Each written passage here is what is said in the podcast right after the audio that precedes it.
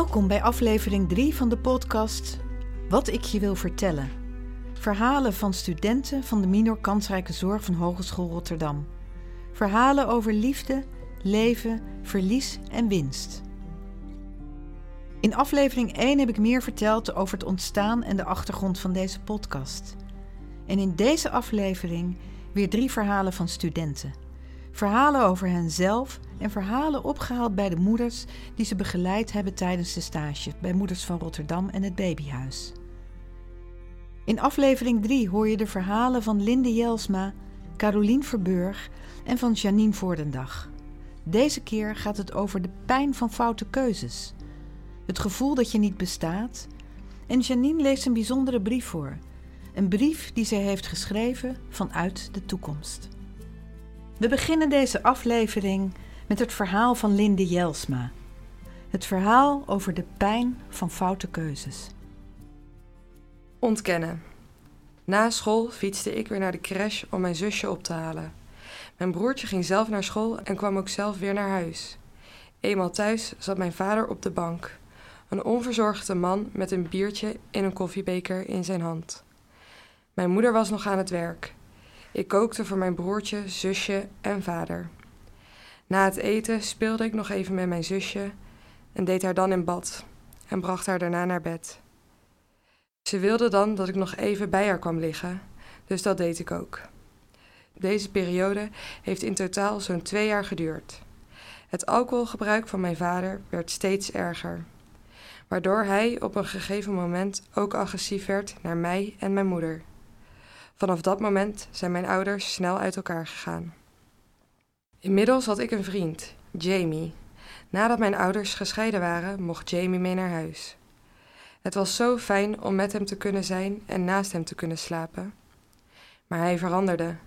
Mijn gevoel zei me dat hij tegen mij loog. Alleen kon ik dat niet bewijzen. Ik begon hem te wantrouwen wat hij merkte, en dat zorgde voor spanning tussen ons. Door in zijn telefoon te kijken kwam ik erachter dat mijn gevoel juist was. Hij was met zoveel meisjes in contact, via Facebook, Instagram en WhatsApp. Ik heb alles gelezen, maar hem toch vergeven. Er volgde een periode waarin ik hem elke keer weer vergaf en hij toch elke keer weer vreemd ging. Ondanks alles zijn we vier jaar bij elkaar geweest. Maar daar ben ik niet trots op en schaam ik mij voor. Ik begrijp niet hoe ik nog steeds kan willen dat het goed komt. Waarom ik nog altijd hoop dat hij alleen mij wil en niemand anders. Waarom wil ik dat nog, na alles wat hij mij heeft aangedaan? Als ik eraan terugdenk, schaam ik me zo dat ik zo lang heb gedaan alsof het niet zo was. Pas toen ik zwanger was van hem, kon ik het niet meer ontkennen. Ik stond voor de deur met mijn dikke buik. Hij deed de deur open met niets meer dan een handdoekje om. Ik mocht niet binnenkomen. Na alles wat er al gebeurd was, wist ik wel dat er een andere vrouw binnen zat. Terugdenken aan dat moment doet nog zoveel pijn. Dat iemand waar je zoveel van houdt, je ook zoveel pijn kan doen. De gedachte dat hij misschien minder van mij hield dan ik van hem, kan ik nog steeds niet toelaten.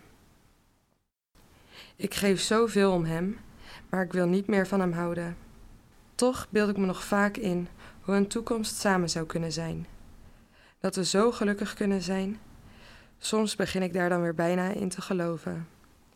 Maar nu wil ik een goed voorbeeld zijn voor Jenny. Ik wil dat zij mij ziet als een sterke vrouw. En ik zal er alles aan doen om haar een gelukkige jeugd te bieden.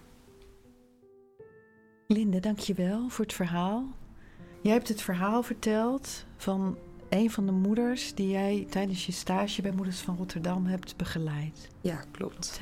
Ja. Wat is jouw uh, reden of wat wil jij ons met dit verhaal vertellen? Waarom heb je hiervoor gekozen? Ik denk met name omdat uh,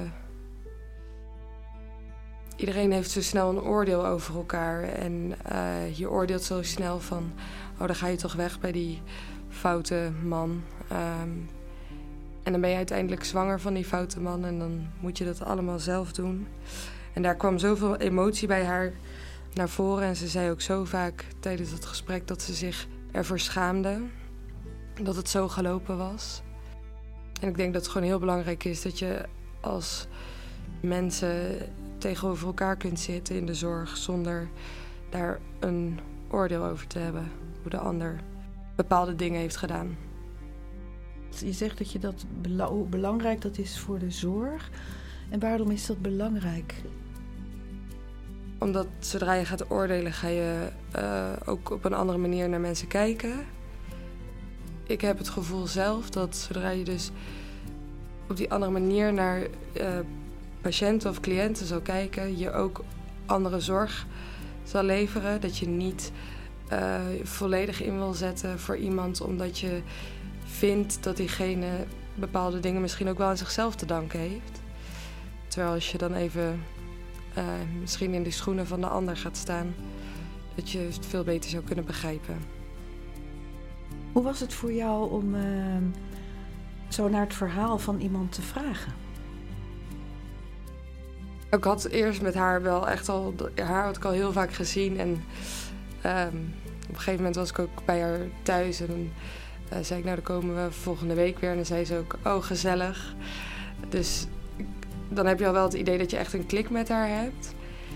En toen heb ik het, verhaal, heb ik het uh, ingeleid van, nou ja, ik uh, wil graag eens met je in gesprek over hoe jouw leven is geweest. Ik heb gewoon verteld van ik begin helemaal in het begin van, ze woonde nog in Polen vroeger.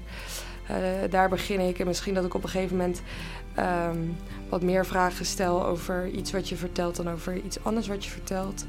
Maar ja, dat, ik, dat ze ook zelf mag kiezen wat ze wil vertellen natuurlijk, waar ze meer over wilde vertellen.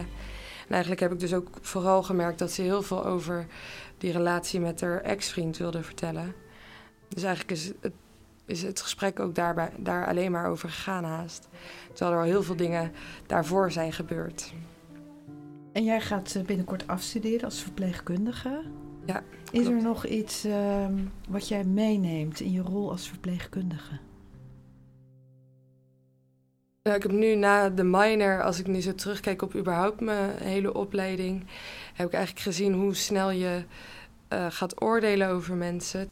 Ik wil proberen om gewoon mezelf te blijven en heel onbevangen te blijven. Niet iemand veroordelen omdat die, uh, ja, nou ja, van die voorbeelden van in een vies huis wonen of in de schulden zitten.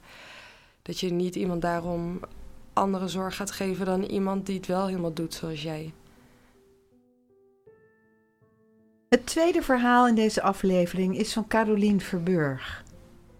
Het gevoel dat je niet bestaat. Buitengesloten. Ik ben waardeloos. Dit is het enige wat ik kan denken. Mijn mening doet er niet toe. Dit kreeg ik vaak te horen van mijn familie. Zo vaak dat ik erin ben gaan geloven. Waarom ze dat deden, ik heb geen idee. Zal mijn dochter ook zo over mij gaan denken? Nu zij in mijn leven is, laat ik mijn mening wel vaker horen. Ik wil dat mijn dochter weet dat ik voor haar zal vechten. Dat ze weet dat haar moeder voor haar en voor zichzelf kan opkomen. Ik woonde in huis bij mijn tante en nichtje. Het gevoel dat ik daar welkom was, heb ik nooit gehad. Ik voelde me buitengesloten. Zoveel gesprekken tussen hen twee, waarbij ik me afvroeg of ik wel zichtbaar was. Wanneer ik iets zei, werd er niet gereageerd. Op een gegeven moment zei ik daarom maar niks meer. Misschien vraag je je af waarom ik bij mijn tante en nichtje woonde. Dit was omdat mijn moeder geen vaste woonplek had. Mijn moeder die werd zwanger van mij toen ze 15 jaar was. Het verantwoordelijkheidsgevoel dat bij het moederschap hoort, heeft zij nooit gevoeld. Hierdoor woonde ik als klein meisje bij mijn oma en later, toen ik wat ouder was, bij mijn tante. Thuis had ik het gevoel dat ik niet bestond, maar gelukkig had ik mijn lieve vriend. Hij was mijn echte thuis. Hij was er altijd voor me, tot hij dat niet meer kon. Ik verhuisde namelijk naar Kaapverdië. Dit is het land waar ik oorspronkelijk vandaan kom. Ik ging hier naartoe omdat ik daar mijn eigen kapperszaak wilde beginnen. Dit was mijn droom. Mijn vriend wilde hier niet met mij mee naartoe en zag een lange afstandsrelatie niet zitten. Hierdoor is onze relatie kort voordat ik wegging uitgegaan. Toen ik de eerste week in Kaapverdi was, ging ik veel uit. Ik had verdriet. Tijdens het uitgaan ontmoette ik een jongen. Normaal ben ik echt niet iemand die zomaar met iemand naar bed gaat. Al helemaal niet voor één keer, als ik iemand pas net ontmoet heb. Maar dit gebeurde deze ene keer wel. Ik vond het fijn om aandacht te krijgen. Iemand zag mij staan en vond mij leuk. Mij, niet de vriendin van mij, maar mij. Nadat ik drie maanden in Kaapverdië was, toen ontdekte ik dat ik zwanger was geworden. Ik voelde me al dagen misselijk en toen ik erbij stilstond, was mijn menstruatie ook uitgebleven. Ik besloot daarom een zwangerschapstest te doen. En ja, mijn vermoeden werd bevestigd. Gevoelens van ongeloof en paniek, die overvielen me. Hoe ik dit moet gaan doen, alleen, ik heb geen idee. Maar toen ben ik via iemand van Moeders van Rotterdam in contact gekomen met het babyhuis. Hier mocht ik komen wonen. In het babyhuis hebben ze mij geholpen om mijn leven weer op de rit te krijgen. Daarnaast hebben ze mij begeleid in een nieuwe moederschap. Want hoe voor een baby te zorgen? Ik had geen idee. En vanuit het babyhuis ga ik nu eindelijk op mezelf wonen. Ik krijg namelijk over twee weken de sleutel van mijn eigen huisje, samen met mijn dochter. Carolien, jij hebt uh, gekozen om het verhaal van een van de moeders die je hebt begeleid of waar je mee hebt gesproken te vertellen. Ja. Wat is uh, voor jou de reden om dit verhaal te kiezen voor onze podcast? Nou ja, dit, dit verhaal kwam eigenlijk heel spontaan uh, dat ze me dit vertelde. We zaten samen op de bank en toen, het was in de avond. En ineens toen, ja, toen begon ze eigenlijk het verhaal te vertellen. En het begon ermee dus dat ze zich iedere dag uh, waardeloos voelde. En ik was daar zo van geschrokken, omdat ik een heel ander beeld van haar had. Ik zag haar echt als een. Uh, ik zie haar nog steeds als een hele sterke vrouw met heel veel zelfvertrouwen. Maar zo zag ze zichzelf niet. En dat had bij mij heel veel indruk achtergelaten. Ja, ik vond het gewoon een heel moment, mooi moment tussen ons. En uh, vandaar dat ik dit verhaal heb gekozen. Je bent een opleiding voor verloskundige. Ja. En wat neem jij mee uit de minor en of uit je stage naar je toekomstige beroep? Um, ik ben sowieso iemand die heel erg wel naar de persoon kijkt, maar ik doe dat nu nog meer. Want ik, ik heb met meerdere moeders gehad dat ik ze soms overschatte. Zeg maar dat ik um, bijvoorbeeld niet door had dat ze bepaalde um, kwetsbaarheden had, bepaalde hulpvragen. En ik denk zeker als je verloskundige bent, gaat niet iedereen dat gelijk aan je vertellen. Um, ik denk dat het heel belangrijk is om daar doorheen te kunnen prikken en goed door te vragen. Dat het echt belangrijk is om een vertrouwensband op te, op te bouwen. En daar wil ik me echt heel erg op gaan focussen. En ik denk dat ik daar uh, nu iets beter in ben geworden uh, dankzij mijn stage. Het derde verhaal in deze aflevering is van Janine Voordendag. Janine leest een bijzondere brief voor. Een brief die zij heeft geschreven vanuit de toekomst. Een van de opdrachten in de minor was om een brief uit de toekomst naar jezelf te schrijven. Ik heb ervoor gekozen om deze brief uit de toekomst vanuit Kenia te schrijven. Graag lees ik mijn brief voor. Een brief uit de toekomst. Februari 2022, Kenia. Nog een kleine twee weken. Dan ben ik weer terug in Nederland. Een heel gek idee om na een periode van ongeveer anderhalf jaar terug te gaan naar Nederland. Het land waar de hartslag van de baby tijdens de bevalling elke 10 minuten geluisterd wordt, waar vrouwen bij ieder termijn precies weten wat de omtrek van het hoofd is, en het land waar met een grote ballon, gevuld met roze of blauwe poeder, het geslacht van de baby bekend gemaakt wordt. Vandaag was ik getuige van een doodgeboren kindje. Dit is de achttiende keer in de periode dat ik hier ben. Het greep mij vandaag extra aan. En waarom dat zo was, ik heb werkelijk waar geen idee. Ik denk dat het besef van de Nederlandse cultuur vandaag weer even om het hoekje kwam kijken. De cultuur van door blijven gaan, ook al is er net een kindje overleden op de afdeling. Wij zijn immers de professionals en wij zijn nodig bij de rest van de bevallende vrouwen. De moeder van dit levenloze kindje was zo lief voor ons. Ze gaf me een lange knuffel voordat ze aan haar tocht naar huis begon. Ik weet niets van haar, behalve dat haar babytje ongeveer 30 weken oud moet zijn geweest. Op te vragen of dit mevrouw haar eerste kindje was, hoe haar zwangerschap was verlopen en waar zij vandaan kwam, kon mevrouw geen antwoord geven. Mevrouw kon geen woord Swahili en ze sprak al helemaal geen Engels. Welke taal het wel was wat mevrouw sprak, dat kon geen collega op de afdeling ontcijferen. En dat terwijl wij hier met momenteel 14 nationaliteiten bij elkaar werken. Door deze vrouw moest ik ook veel denken aan mijn stageperiode bij Moeders van Rotterdam. In de miniperiode van het derde jaar van de opleiding tot verloskundige. In deze periode heb ik geleerd hoe ik present moet zijn bij kwetsbare, zwangere vrouwen. Ook bij vrouwen met een taalbarrière, waardoor vrouwen nog meer waardering voor jou hebben. Gewoon omdat je er bent. Het present zijn in de verloskundige zorg, zowel in Nederland als hier in Kenia, verschilt niet veel van elkaar. Tijdens een van de eerste lessen in de opleiding heb ik geleerd dat het present zijn tijdens de zwangerschap en de bevalling soms meer van waarde is dan het uitvoeren van een onderzoek. Dat heb ik ook tijdens andere stages ontdekt. Ik begeleidde laatst een kraamvrouw waarbij de borstvoeding niet verliep zoals zij hoopte dat het zou gaan. Ik heb tijdens mijn kraambezoeken bij haar veel tijd genomen om haar te leren kennen. Deze kraamvrouw was voor mijn stageperiode overgedragen aan het ziekenhuis en na de bevalling weer teruggekomen voor zorg. Ik heb gesprekken met haar gevoerd. Gesprekken over hoe de naam van haar kindje tot stand is gekomen, over welke tractatie zij haar bezoek voorschotelde en over hoe haar shampoo nog lekkerder rook als zij haar haren met koud water afspoelde. Tijdens deze gesprekken voelde ik soms de ogen van de verloskundige in mijn rug prikken. Wat is zij nu allemaal aan het doen? was vast haar gedachte. Toen ik het kraambed bij deze vrouw na vier bezoeken in negen dagen afsloot, bedankte zij mij oprecht voor mijn aanwezigheid. Voor die lieve arm op haar schouder. Voor het benoemen dat ik vond dat zij het goed deed. Deze vrouw raakte mij, door iets wat ik blijkbaar zelf had gedaan.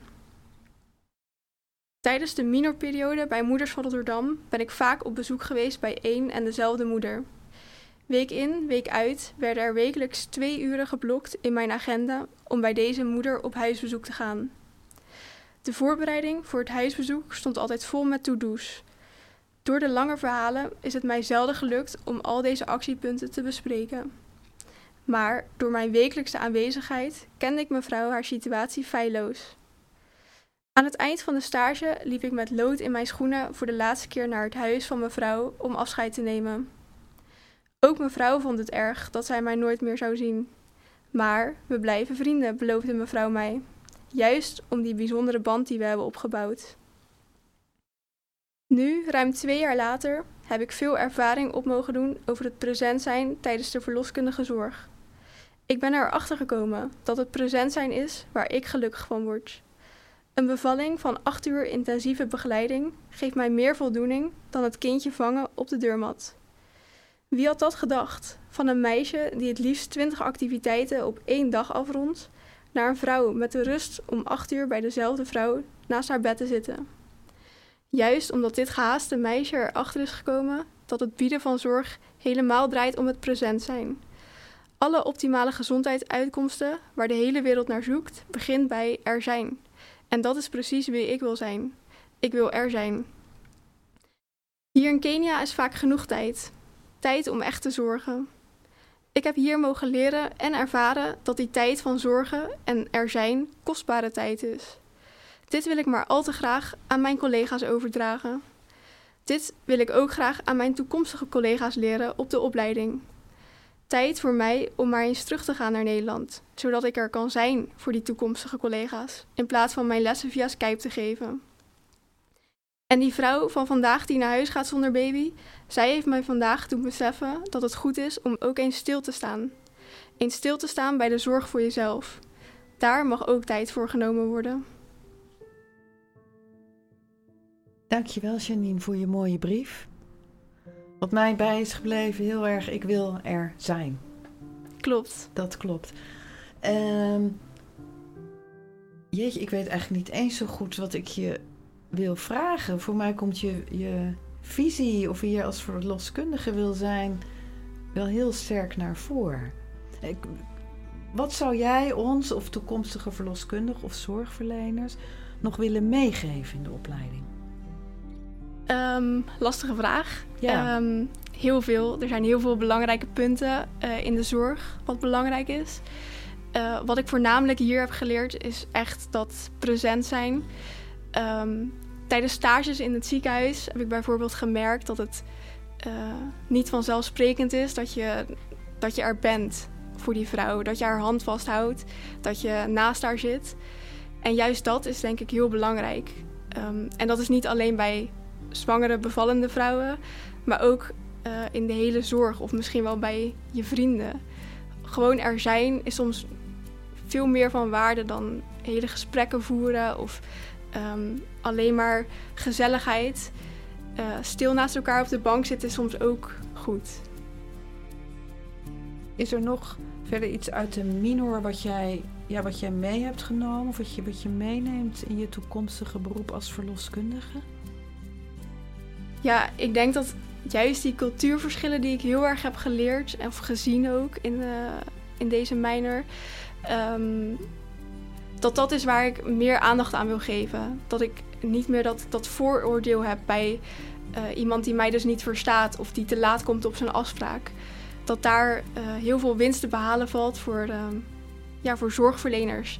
Dat ze extra doorvragen waarom ze niet op tijd op de afspraak kon zijn of waarom uh, zij mij niet begrijpt. En wat ik haar kan geven om wel dat stukje te begrijpen. Dat is wat ik meeneem. Nou, ik ben heel erg benieuwd. Het is jouw brief uit de toekomst. Als het 2022 is, waar je inderdaad bent en wat je doet. Ja, Dankjewel. graag gedaan. Hoe vond je de verhalen? Heb je een kijkje in de wereld van de moeders en studenten gekregen? Ik hoop dat je nieuwsgierig bent geworden naar aflevering 4.